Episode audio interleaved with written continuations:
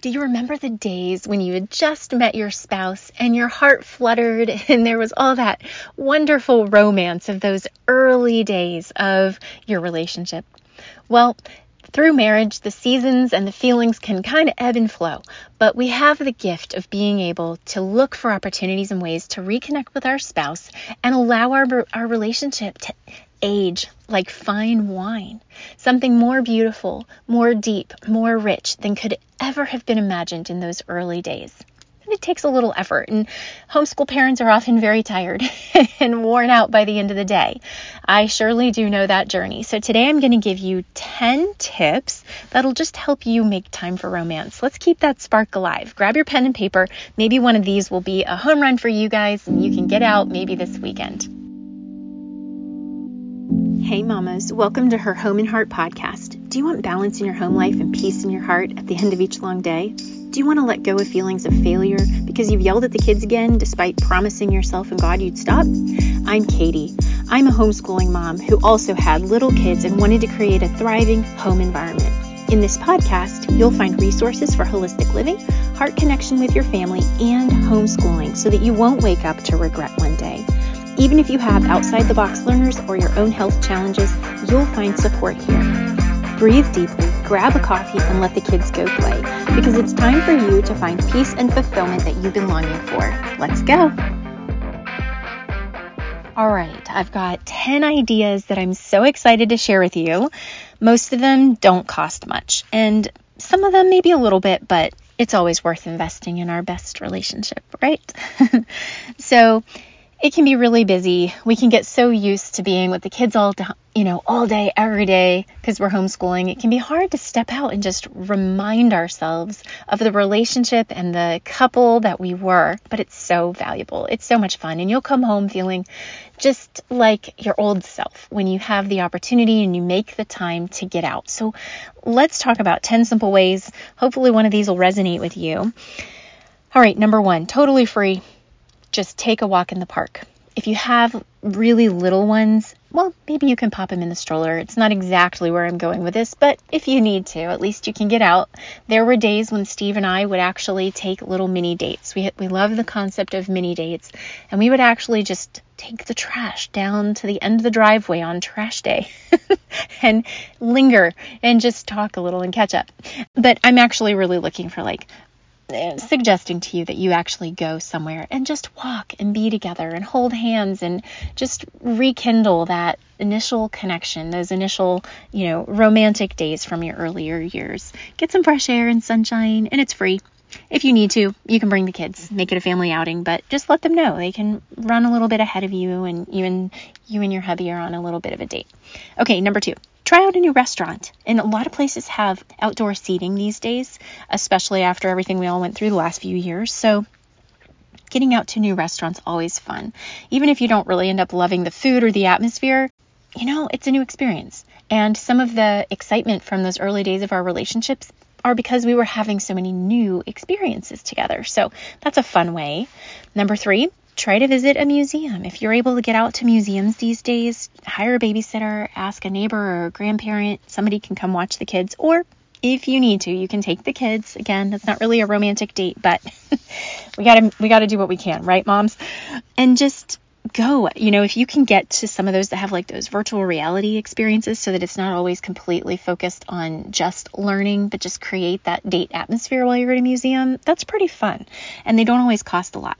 All right, four, attend a local event. Street fair, music festival, most towns have something going on. So check your local events calendar. You know, contact your local government and see what type of events are happening at your fairground nearby. There's usually something going on. All right, board games.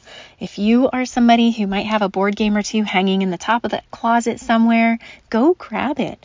It's a really fun, easy way to unwind. And if needed, the kids can join in too. but it is really fun to just sit and do something that might remind you more of your younger days. And um, a board game together is a really fun way. All right, how about dinner under the stars? You can go pack some snacks and some drinks, grab a blanket, head outside and have dinner on the lawn. It's not expensive and it gets you out of the normal, you know, day in, day out Groundhog Day kind of feeling that it can kind of get to be sometimes when we're in this homeschooling routine. It's nice to just step outside of that. So that's another way. Before we continue with today's chat, I want to sincerely invite you to come over to Facebook and join our group and our community. I would love to carry a conversation with you over there and interact with you and have you get to know the other beautiful families that are inside of our private community. Go to the description, you'll see a link at the very bottom where you can easily click and go ahead and join our group. I look forward to seeing you inside. All right, what about coffee or tea together? This was one of Steve's and my favorites. And early on in this podcast, you can go back and look for our episode on couch time. Um, that was a concept we had learned really early on in our lives, um, in our, our marriage. And, you know, coffee dates are are really romantic. So if you can get out, go do that. Go to a coffee shop together. Or worst case, you know, pop the, the little baby who might sleep in the car in the back seat and go through the drive through and just sit in the car together. And Steve and I have actually done that. We did that for my birthday. Uh, we can't, we couldn't go in. And so we just got an outdoor pickup um, pizza. It was wonderful, gluten free, dairy free. It was still so delicious. So try that, or listen to my couch time episode and carve away a little time where you can sit, even in your own home, on your couch, even if the kids are in the same room, but just where you're rekindling and reconnecting. All right, I've lost track of what number we're on. I think we're on number eight. Watch a movie at home honestly, I have to say personally, I think nothing really beats snuggling up on the couch and, you know, having a snack and a blanket. And honestly, movies can trigger some good conversation sometimes. So that's a really fun one for our family. We like to do movies with the kids. Um, oftentimes, we would just do like a family movie night once a week. But Steve and I will frequently find a, a new movie, something someone's recommended, and just enjoy that together. So it's a nice, inexpensive way that you don't even have to go out to the theater. All right, number nine, a DIY project together. So there are so many options here. I mean, with all the home and garden TV we've all been exposed to and all the ideas on Pinterest, there is no lack of ideas here. Years ago, a friend of mine showed me this wreath that she and her husband had made together. And I thought, my goodness, that is so cool. And, you know, it ended up, Steve and I made one. We still have it today.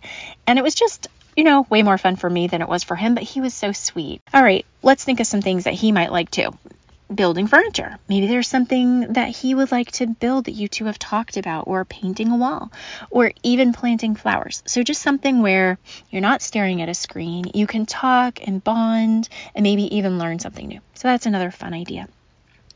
Number 10. This is my regular daily connection point with Steve these days if we're not sitting and having um, coffee or tea together, working out together.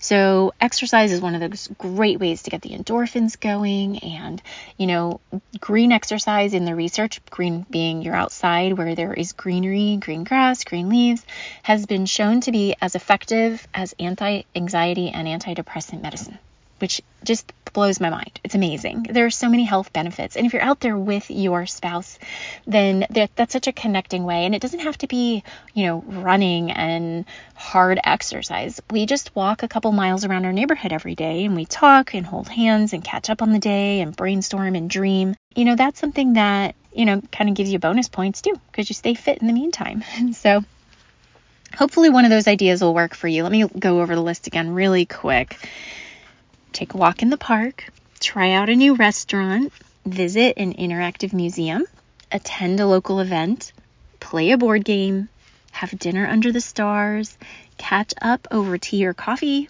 watch a movie together at home, do a DIY project together, or work out together.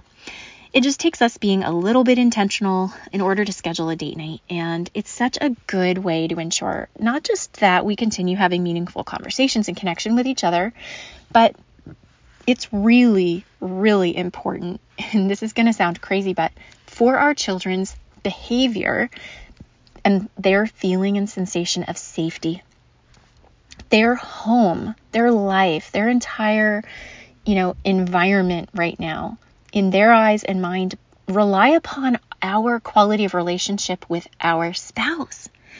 I mean, if you let that sink in for a minute and think back to when you were a kid, it's really so true. Their whole feeling of safety is, oh, you know, do mommy and daddy love each other? Are they going to stay together? I see my friends or people, you know, at church or wherever we go, our activities, taekwondo, they're divorcing.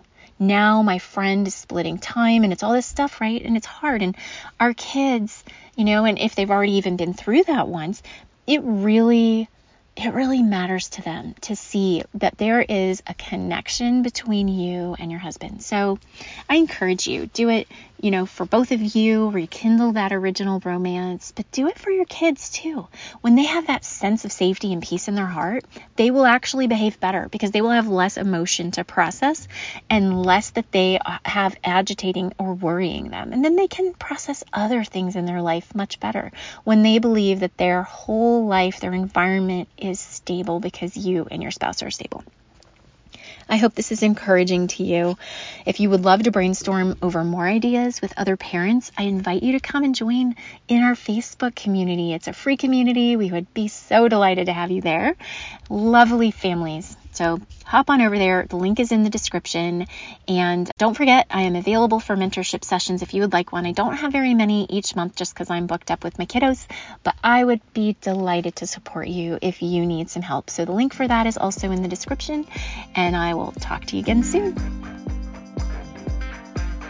Thanks for listening and spending time with us today. If you know anyone who could benefit from my mom's podcast, please share it and leave a review so others can find us too. See you next time.